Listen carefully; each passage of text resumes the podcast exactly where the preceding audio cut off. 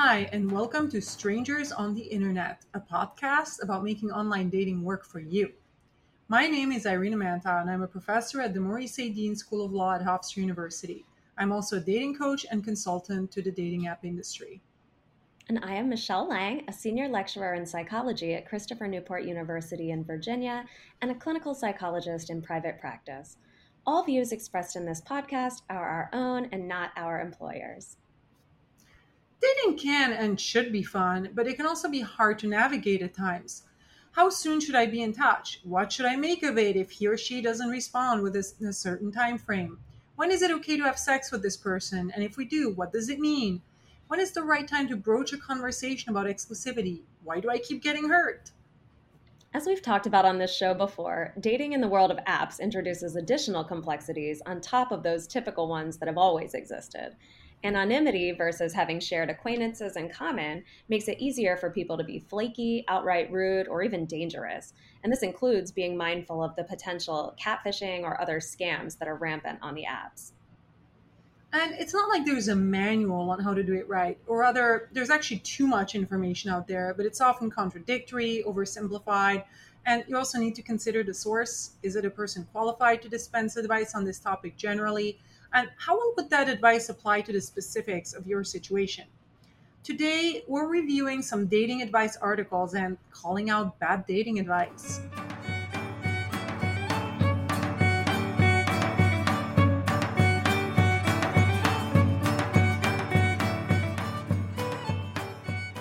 One of the articles we read was Am I way too picky on dating apps? This is not technically an article, but rather an exchange from an advice column in The Cut, written by Rhonda Sakala, who is a cheekily self described CEO and arbiter of hotness, as well as founder of Hot Singles, where she puts out a weekly newsletter and manages an online community. First of all, not gonna lie, I like her style. I got curious and read another article profiling her, and I think she's doing a lot of fun stuff with hot singles. And she acknowledges in that interview it is really more about creating a fun space for single people than anything else. But what are her qualifications for dispensing dating advice as she is in this dating column? On LinkedIn, I can see that she has her bachelor's of engineering and computer science, which again, impressive, but not a clear indicator that she's a dating expert at least not formally, though she formed Hot Singles in December 2020, which she said she created in order to think through her own dating problems. So she has been writing on the topic for about a year and a half. Also, we want to be clear that we have not read an extensive collection of her work and aren't commenting on that. We're just doing what we encourage you to do, which is consider the source and ask yourself how much stock you want to put in their advice accordingly. One reason we picked this advice column to review is because the question raised is a good one and one daters frequently wonder about Am I being too picky? The inverse is also a common problem, not being picky enough. So, this is a highly relevant topic to daters. The reader who is writing in for advice talks about filters she has put in place that she thinks will help her hone in on her best matches. But she says, quote, some of these feel like obvious filters to weed out people I'm genuinely incompatible with but I can't kick the feeling that I'm swiping left on people I would otherwise like in real life. What's the ideal balance between approaching dating apps more generously and risking burnout and really focusing on the perfect match? End quote. This is a great and very relatable question. Let's review the advice that is given on the matter. To start, the author makes the point that our profiles are of our own design, but also exclude a lot of information about who we are it's definitely true that some people are really bad at putting together a thoughtful profile that does a good job of conveying who they are and what they're about. And if you want to construct a solid profile, quick plug for our second episode where we give tips for that. But anyway, what does the author say about how to use this profile information so as to not be too picky? For example, she says, quote, since you are being presented with a wealth of options, you have the luxury of filtering those into oblivion. My advice, don't filter just swipe right on the people you find attractive. If there are too many of them, simply swipe less. And keep in mind that the bartender might have an odd schedule now, but maybe they're about to quit and go to grad school. The finance worker might have to support their family, so they're doing the job for money until they can figure something else out. End quote. Okay, I totally disagree here. First of all, swiping right on people you find attractive is filtering. So unless one sets no parameters and literally right swipes everyone, there is no way around filtering and nor should there be. People's personalities and interests, even the little one can glean from the brief profile text, matter a lot more than hotness ultimately. Yeah, and this is a common strategy men use, particularly swiping right on everyone they're attracted to, but it causes problems down the line. Before I understood the amount of men who do this, I assumed if I matched with someone, it was because they read my profile, read what I'm looking for and what I'm not interested in, and that they determined we were compatible. I mean, I'd obviously thought uh, that too if I had swiped right on them anyway. But if they also swiped right on me, I assumed that meant the sense of compatibility in all of the important areas I highlighted was reciprocated. But no, it's just a bunch of people doing exactly what this advice is recommending, which is swipe now, ask valid questions later. Having been on the other side of this kind of interaction, it's offensive to me that someone would waste my time letting me think we are compatible when they know we're really not. Like, for example, I set filters to no smokers, but if someone who smokes doesn't disclose their smoking status or lies, they know the truth of our incompatibility. But I don't. Similarly, I had a conversation with one guy where the profile builder asks what you're looking for relationship, something casual, friendship, whatever else they offer. And he admitted he just said yes to all the options so that it kept his pool of matches more broad, but he was actually only looking for casual dating. So lying does happen, and you can't know whether someone on the apps is telling the truth or not off the bat, but they know. And if they're choosing to match with someone who ultimately isn't going to be interested in them, they're wasting your time. And you'd be doing the same thing if you just indiscriminately swiped on everyone you think is good looking. Your degree of physical attraction to someone should be one of multiple factors that factor into whether you'd be interested in potentially pursuing them. But it shouldn't be the driving force if you're looking for anything beyond arm candy. Let's look at another point the author made as well. Her arguments that both the bartender and the finance person might change their jobs or lifestyles are super unconvincing to me. Most of the time, when we make decisions in our lives, we need to deal in probabilities the odds that the bartender will end up with a 9 to 5 job are lower than that the person who already has a 9 to 5 job will stay in it. And do you really want to start dating someone basically already hoping they will change and thinking you're not really going to be happy otherwise?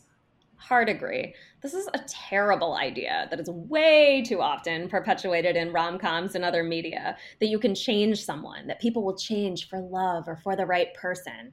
Maybe, but it's unlikely. And so you're setting yourself up for disappointment if you treat that as a likely outcome. I understand the writer's sentiment that people should try dating individuals from various circles because they might not know from the start what will make them happy, uh, which is an argument that Logan Ury also makes in her book, How to Not Die Alone. But that's different from saying don't filter. Look, time is finite, especially if you have a busy career or a rich social life or kids if I were single right now, I can tell you I would filter more, not less than the last time I was on them. And I would keep on filtering hard in the chat process. If you live in a big city, especially where there are a lot of people on the apps, there's no reason to set yourself up for obvious problems from the start. If you look down on Wall Street types, for example, whatever your reason, you shouldn't date them. The writer goes on to say, quote, filtering profiles based on these qualities is probably making you miss people you might like in real life, end quote. At the risk of sounding nitpicky, I think the problem is right there. Yes, filtering could mean you miss people you might like in real life, but liking is not the same as long term fit. And if you go out with people where there is a fundamental incompatibility from the start, you risk falling for that person and then have all the endorphins that flood you make you temporarily forget about the fundamental incompatibility. All of a sudden, it's a year later and one of you breaks the other person's heart. Yes.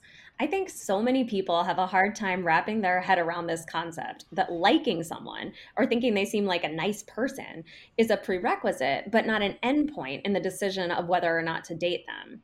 I have this analogy I use with my clients a lot around things like this, where the analogy is say you are given a ticket, and the ticket allows you to go into an art gallery and walk out with any one piece that you want any piece you can pick from all the pieces in the art gallery. And so you go in and you look, and there's lots of beautiful pieces, but they're beautiful for different ways. And there's some that you know you don't like, but lots that you do like, but you have to pick the one that you like more than others. And the thing is, that doesn't mean you don't like the other pieces. It just means if you're going to leave with one, you want to leave with the one that seems like the best match for your tastes, even if somebody else might pick a different one. And I think that's a helpful way to think about dating as well. It's not to say that it's about, oh, there's a bunch of bad people out there, and if it's a good person, I should give them a chance. It's, there's lots of good people and some bad people out there, but I don't have to give every good person who I like a chance in terms of dating. We really need to look for compatibility.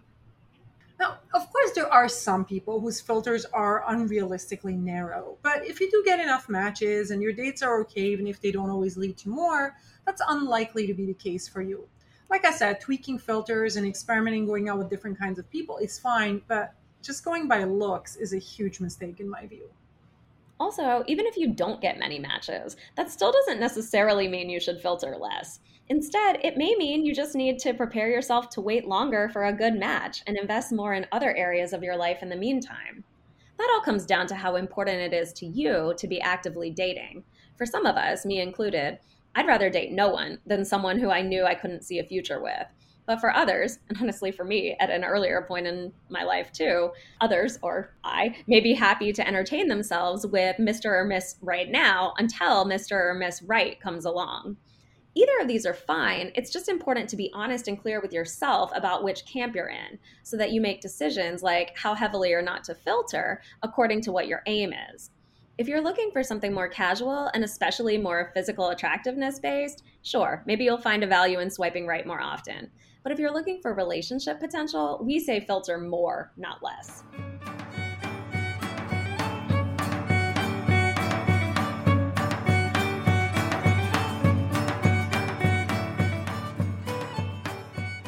So that was the advice column.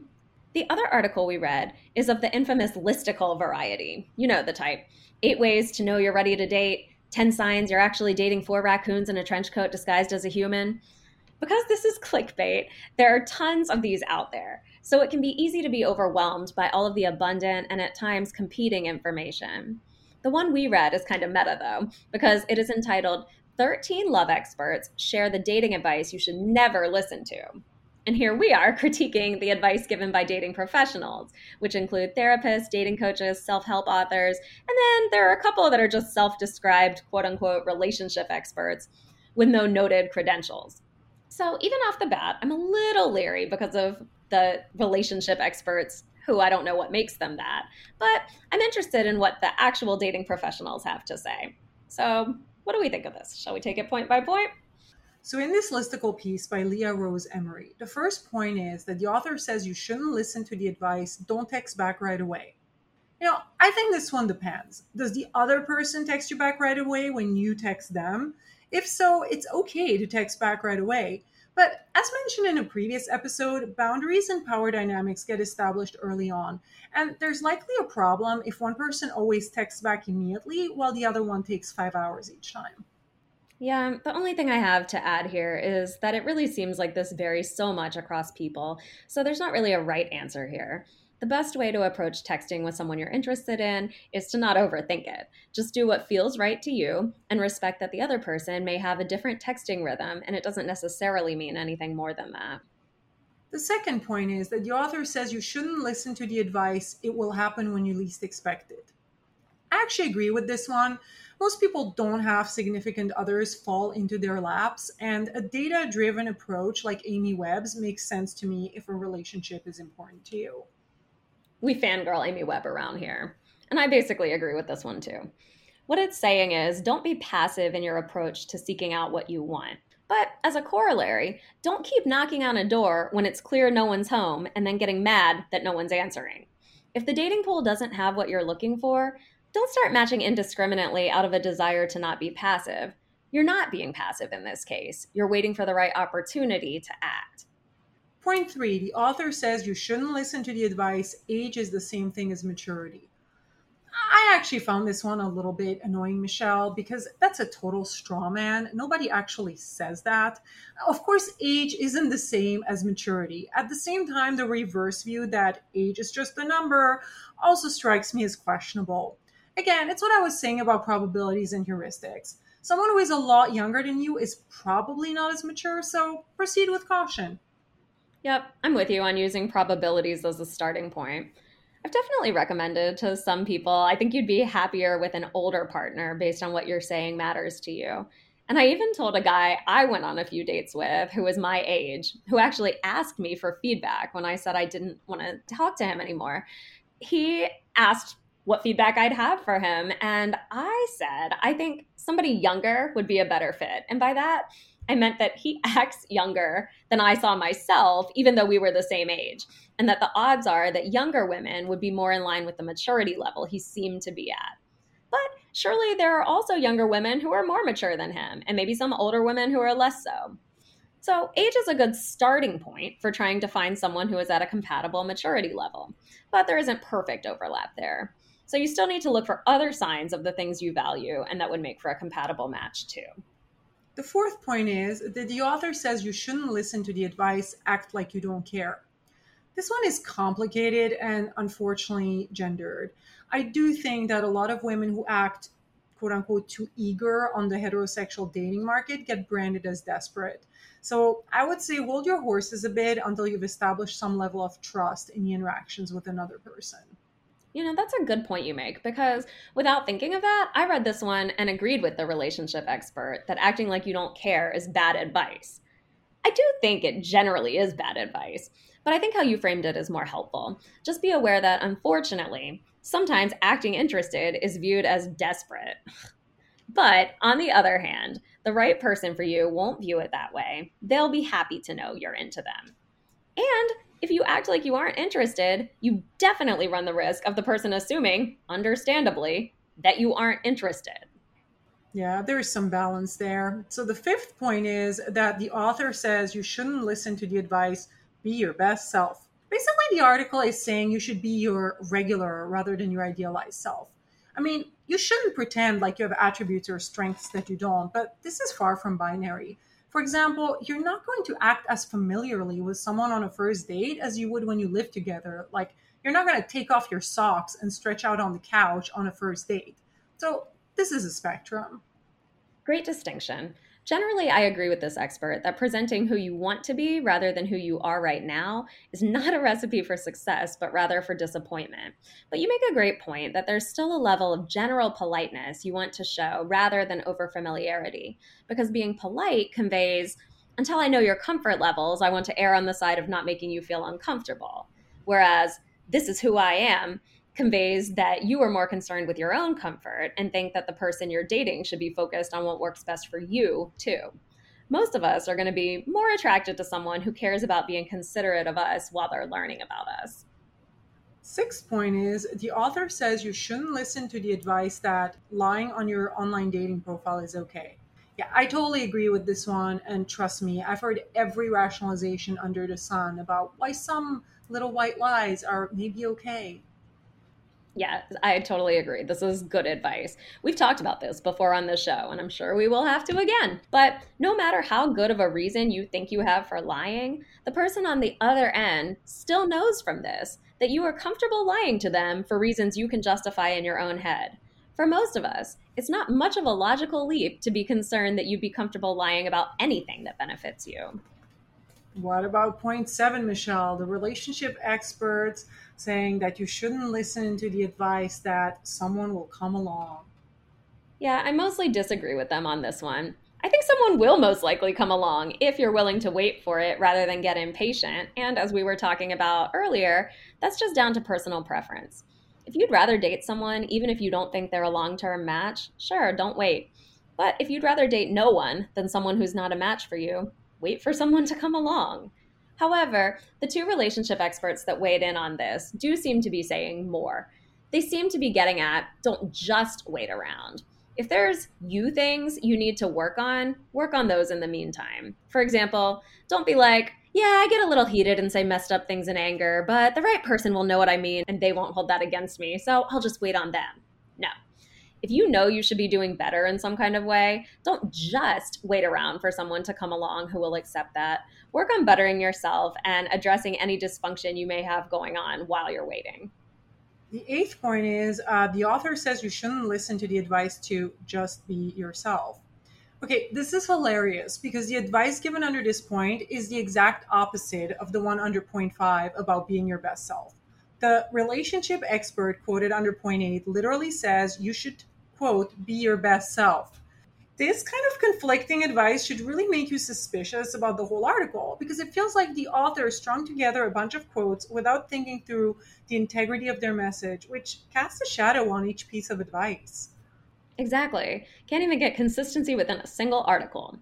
But what I was just saying about it always being a good idea to work on bettering yourself in areas you know you are dysfunctional in still stands. Absolutely. The ninth point is the author says you shouldn't listen to the advice that you'll feel butterflies when it's right. So, Logan Ury, who wrote the book I mentioned earlier on Not Dying Alone, thinks people should give it at least two dates before deciding they don't feel a spark. That may be true for some folks, but it's definitely not been the experience Michelle and I have had. And the no spark first date always led to a no spark second date for us. That's true. But an important point to mention here, too, is sometimes people do feel butterflies, but it's not because of love. It's just because of a want to be wanted or liked by this person. And in fact, there's research showing that oxytocin, which is a hormone that, when released, gives us those butterfly feelings, can actually be released at the wrong times and not released at the right times for people with a history of neglect and abuse. So, if that is you, you may have a more complicated path than others towards knowing when to trust those butterflies or the lack thereof. If you have a history of abuse or neglect, particularly from caregivers or respected adults from your childhood, but also if that's been the case in a serious romantic relationship, and especially if it has become a pattern so much that you've wondered if you have a bad picker, you would likely benefit from counseling to help you retrain your brain in this way. The 10th point is that the author says you shouldn't listen to the advice that you should play hard to get. Okay, not only is this the same as point four about acting like you don't care, but the article even used the same stock photo as for point four. This is pretty lazy writing. Michelle? OMG. I didn't even catch the stock photo thing. So, again, things like this should make you question the source as a whole because it's seeming like they're more interested in getting your clicks than in dispensing useful advice. Next. Point 11 we're still going. The author says you shouldn't listen to the advice that you need to feel a spark. Where did we hear this before? Oh, right. It's the exact same point as the butterflies one, just two items ago. Wow, they are not finishing strong. What about this? Point 12. The author says you shouldn't listen to the advice to wait three days to call and have sex on the third date. I actually agree with this one, down to the exact line that this relationship expert says. And he was the one I was most leery of based on his lack of credentials. He says, quote, don't set yourself up for games with time frames and deadlines that somebody told you years ago or ever. That was my editorial ad. Go with the flow and do what feels right. End quote. I agree. As we've discussed, this can look different from person to person and from coupling to coupling. So, even though I caution that his credentials may not give you confidence in the advice he's giving, if my credentials do, I co sign this statement. Point 13 the author says you shouldn't listen to the advice that you should build a dating profile you think others will like. Oh, great, we are back to just be yourself for the advice under this bullet point. Also, well, like I said, you should never lie in your profile there's nothing wrong with highlighting positive rather than negative attributes. There's limited space in the profile text, and you can only pick a few pictures to represent yourself. Why would you do so in a way that turns people off? If you don't have anything positive and truthful to say about yourself, it would likely be best to work on yourself rather than jump into the apps altogether. I really just want to draw attention to what they said or you said i guess about highlighting the positive rather than negative attributes. I can't tell you how many profiles i've seen that just take a negative tone from the beginning. That is so off-putting. Like if you're this this or this don't even bother. Well that makes people not want to bother just because they think that you're negative not necessarily because of the attributes you listed yeah, and I do feel bad for some of these people because they may have gotten hurt in the past, but it does make you concerned about whether they're really going to approach dating with an open heart. So that's going to be a problem. All right, point 14. The author says you shouldn't listen to the advice that you should be mysterious. Once again, I agree with the expert here. Don't play games. And then point 15, last, the author says you shouldn't listen to the advice that it's okay to lie about your age Well, this article really seems to be making some interesting assumptions about our short term memory. While I agree with this advice, obviously, point six already said not to lie on dating apps, so we have gone over this. Oh well.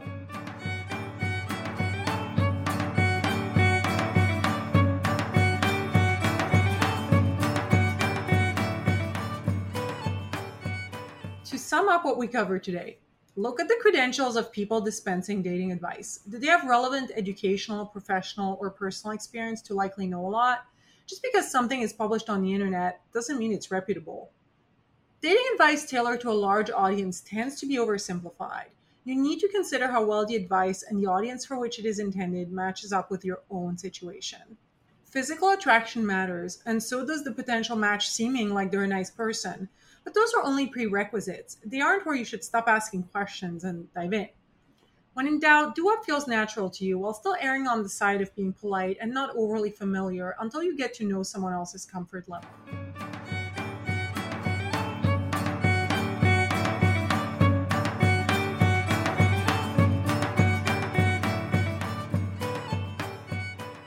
Let's chat a bit, Michelle. As we've discussed, so much is specific to the two people in question, and there are few easy answers. But are there some pieces of advice that you think are generally good across all or nearly all situations?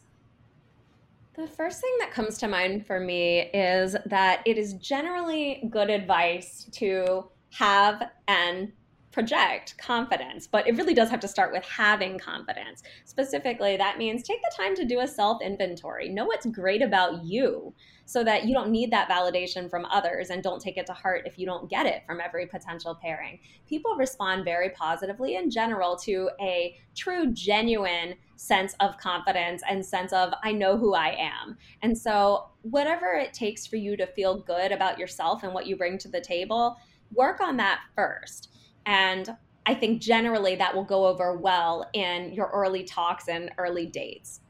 I would also say, and I have before on prior episodes, do an honest assessment of what you're looking for and what your deal breakers are. And this is just so you aren't wasting your time or anyone else's on an easily identifiable mismatch. If dating advice does not gel with who you are or what you're looking for, don't follow that advice. That's okay. But you need to start by knowing what it is that you want. What would you say, Irina? I think all of that's great advice. And you know, a lot of the things that we covered in previous episodes, I think are applicable. And what, what I would say broadly is that in the beginning, you don't have much information. So there are certain things that you can apply broadly when you lack information, and then you can tailor them as things get more specific. I believe that a lot of the safety advice that we gave, meet in a public place, don't go into anyone's apartment or car without sending that information to your friend like all of that stuff. I think that pretty much applies across the board and you can't go wrong with some of these things. And then some other things you might have to play with a little bit like what exact picture will look good or will attract the kinds of people you want on a dating app. There's a little bit of flexibility there. I don't think there is a uh, black and white rule. Speaking of which you know i just learned that black and white pictures are apparently a big hit, something we did not mention previously. And that I don't know if it would necessarily attract me personally, but there you go. That's an example of something where putting a, a black and white picture versus a picture in color, play around with it. Who knows what it's going to yield? But I do think things like having confidence, like you said, in who you are and figuring out your positives and presenting them, as well as a lot of the safety advice that we gave is very broadly applicable. And a lot of what we said about red flags more generally has to be taken seriously. Now, not everybody is a love bomber, for example. Some people truly are passionate and that's just how they are. And maybe you're going to have this great love story. At the same time, as I was saying earlier, you got to start somewhere. So if somebody is under suspicion of being a love bomber, you have to keep an eye on it and see what else is happening and if there are other pieces of information that should make you less worried or should make you more worried. Uh, you know, what about dating advice from Hollywood, Michelle? So, a lot of movies, for example, I'm thinking, seem to endorse stalking and not taking no for an answer. And, and I think some of these things are very relevant to the dating app context and something you need to be careful with. And hey everyone out there you do need to take no for an answer by the way but what are some of your pet peeves out of, out of that world michelle so I might actually have to throw the question back to you because for whatever reason, I've got a weird memory when it comes to movies. I can watch a movie, like it, but then like a day later, if you ask me what all happened in it, my memory of it is is just not that good. So for whatever reason, songs tend to stand out to me more and there's so many this same kind of unhealthy dynamic is in plenty of songs you know like i die without you type of thing. Um, immediately the one that comes to mind is the 80s song jessie's girl and this is about a guy lusting after his friend's girlfriend. So first of all dude she's not interested in you because she has a boyfriend. She's not even single. But, you know, he's over here something about wishing I could hold her in my arms. He's she's loving him with that body. I just know it. Like gross. You're already objectifying her. What is it that you like about her other than that body?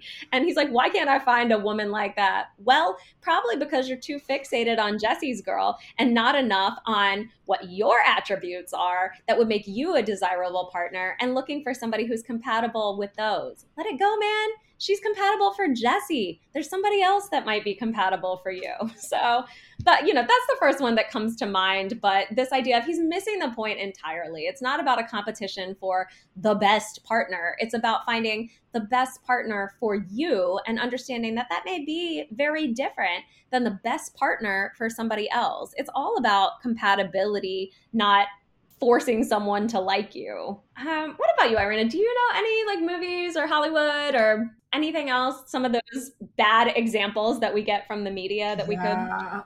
I mean, uh, there's so much there in what you just said. Love Actually, right? Where there's the where there's the, the whole shtick about being in love with like the, the woman that your best friend is about to marry, uh, and with then the poster board. Oh yes, my god, that infuriated right? It's me. a classic. It's a classic. Or uh, now the Notebook, which when I was younger. I, I, came out in my 20s. I was like, oh, this is so romantic and so great. And then it's got all of these different problems that we're pointing out. But also, more recently, while some movies have evolved, I'm thinking about this movie that just came out like last year called Love Hard, that is all about catfishing. And without giving away too much for people, I think one of the themes that we see over and over is that oh, well, sometimes people deceive in the name of love, but you know, maybe you should just forgive it. And if the person is really a good guy deep down, it's it's all understandable. And all, all this stuff, of course, about re- reforming bad boys, uh, about like you were saying earlier, that people will change for love. Yet sometimes they do, but you just can't count on it. And look, life is short. Life is really, really short. You don't have time to be sticking around this stuff. And people stick around in part exactly because of what you're saying, because of this whole soulmate myth.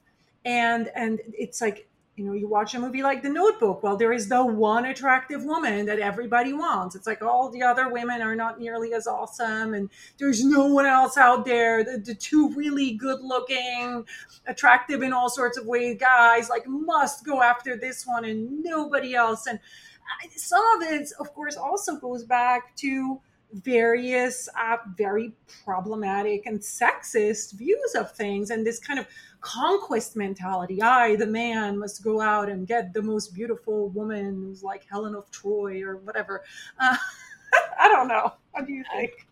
Yeah no i think that's it. So we're happy to have hopefully dispelled some hollywood media myths for you today too. Yeah, like it's there's just so much again, so much bad advice out there, and it sometimes is dispensed by people who are maybe they're like a social media celebrity or something, uh, and so that's how it's like oh they find some clever TikTok or, or something like that, and you know some of this stuff there's really no data behind it and that's why i respect people even when i don't always agree with them i respect amy webb i respect Logan Ury for doing their best to apply the data to the actual situations. And you and I are ultimately doing the same thing. So yeah, sure, there's a bit of gut feeling involved in this also. But when you start having these like grandiose, non falsifiable theories about how dating works or how relationships work, or I, I also feel, you know, like those um dating coaches, some of them male dating coaches who are like, you know, they come up in whatever YouTube ads or things like that, and they're like, I'm going to tell you the five secrets, do this and that. And they're just so sure of themselves. And people are like, yeah, I want to follow that guy. And it's like, you know, this is just marketing tricks. Like there's there's no data behind it. It's all just about the packaging. And so, like you said, you have to consider the source. And i would trust studies and things done by you know john gottman uh, and other academics and, and people really did rigorous work in this area. I would trust these things a hundred times more than some snappy video on tiktok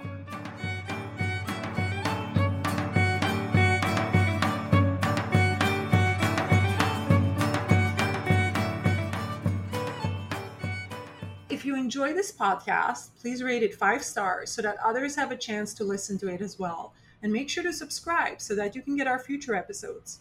You can become a part of our community by joining the Strangers on the Internet Facebook group or following us at Swipe Strangers on Twitter or on Instagram. I would like to thank my husband Carlos Farini for sound editing, as well as Vlad Kujuklu for permission to use his music for this podcast. Bye, everyone. Bye.